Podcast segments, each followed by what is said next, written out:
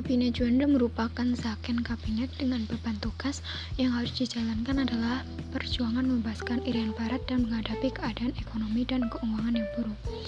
Lalu apa aja kelima program tersebut?